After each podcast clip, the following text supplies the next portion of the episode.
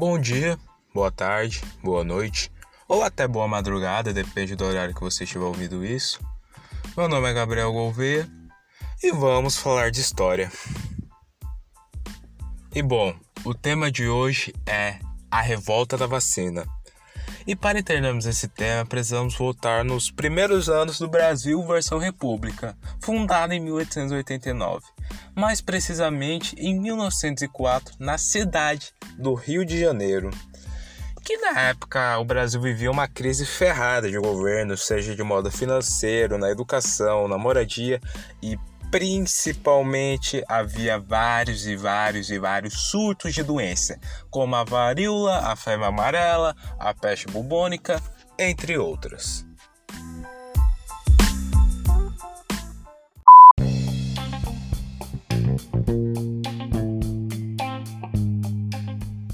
E bom, para resolver esse problema, é chamado médico e sanitarista vindo da França, Oswaldo Cruz.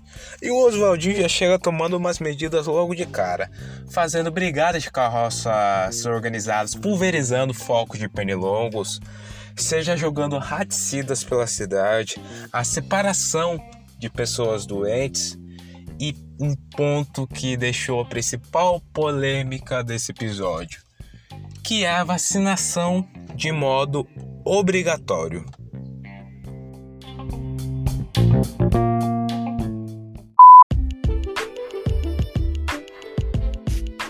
Bom, como vocês devem imaginar, o povo não reagiu nada bem com isso.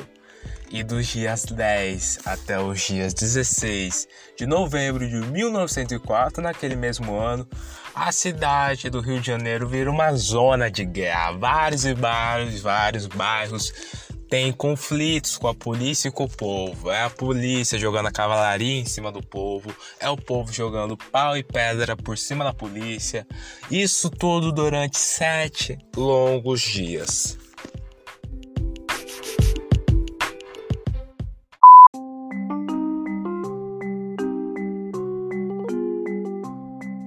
Aí você me pergunta, Gabriel, foram por esses motivos que o povo ficou revoltado? Não o povo teve mais sérios motivos. Além dessas medidas que foram tomadas com maior seriedade, já havia uma alta inflação na época na cidade do Rio de Janeiro, que fez os alimentos e os aluguéis ficarem mais caros. Lembrando que boa parte do povo nessa época no Rio de Janeiro era bem pobre. Entende? E já era complicado isso. Para piorar, teve um movimento bota abaixo.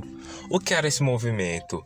Para evitar focos de pernilongo, pestes, qualquer algo do tipo, foi feita derrubada de cortiços e casarões que abrigavam muita gente, deixando muitas pessoas, no caso, desabrigadas.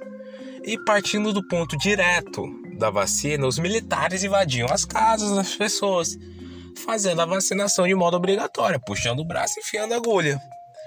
Cara, e tanto que algumas mulheres se recusavam a ser vacinadas por homens. Tinha esse, tinha esse ponto também. E uma coisa boba, um detalhe, mas que fazia uma baita de uma diferença, era o tamanho da agulha. A agulha naquela época era bem maior comparada à de hoje. Isso tudo somado à total falta de fé do governo, no governo no caso, o povo pensava, velho, o governo só tá ferrando com a minha vida. Sério que eu vou deixar eles enfiar uma agulha no meu braço sendo que eu tenho o menor conhecimento sobre isso, é óbvio que o povo não aceitou nada bem. Porém, porém, ao final, o povo começou a aceitar a ideia porque viu que o número de doentes estava diminuindo. As pessoas estavam morrendo cada vez menos de doença.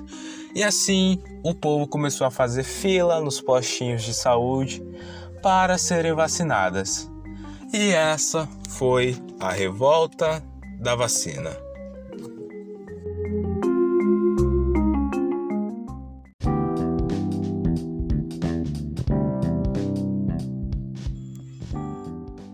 Esse foi o terceiro episódio Vamos Falar de História. A revolta da vacina é um tema que pode acabar caindo um pouco nos vestibulares, devido a ser uma revolta nos primeiros anos do Brasil República, que teve várias do tipo, e a revolta da vacina é uma das influentes. E falando de revolta da vacina, acho que eu posso puxar um gancho sobre o movimento anti-vacina. E de coração mesmo. Eu peço que se você está ouvindo isso, quando chegar a sua vez de vacinar, se vacine.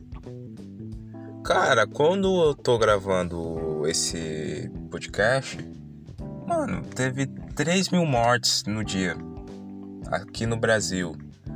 E a gente vai perdendo o amor. Cara, quando teve o 11 de setembro, morreu no máximo de primeiro golpe 400 pessoas. Morreram 3 mil só hoje. A gente teve mais de 300 mil mortos só no nosso país. Entende? Cara, é um negócio complicado. Evite fazer muita aglomeração. Não tem problema, sei lá, você sair para encontrar um amigo ou dois, tipo, sei lá, uma vez a cada duas semanas, mas evite uma festa de aniversário, um churrasco ou algo do tipo, entende? Não é desfazer da pessoa, é tomar cuidado numa hora dessa, entende? Eu dou graças a Deus porque eu não perdi nenhum parente ainda, mas já tive amigos que perderam. E eu sei a dor que é. Entende? É isso. Se você gostou do episódio ou não, você tem alguma crítica, algum elogio, até uma sugestão de episódio futuro, fale comigo, me deixe o feedback. Ah, Gabriel, por onde? Pelo Instagram, Gabriel Underline Ramos, ou pelo Instagram do, da própria página. Vamos falar de história. VFDH Underline Oficial. Se você não tiver Instagram, você pode falar por e-mail também. Vamos falar de história, ofc.gmail.com. É isso, um forte abraço a todos e viva a história brasileira!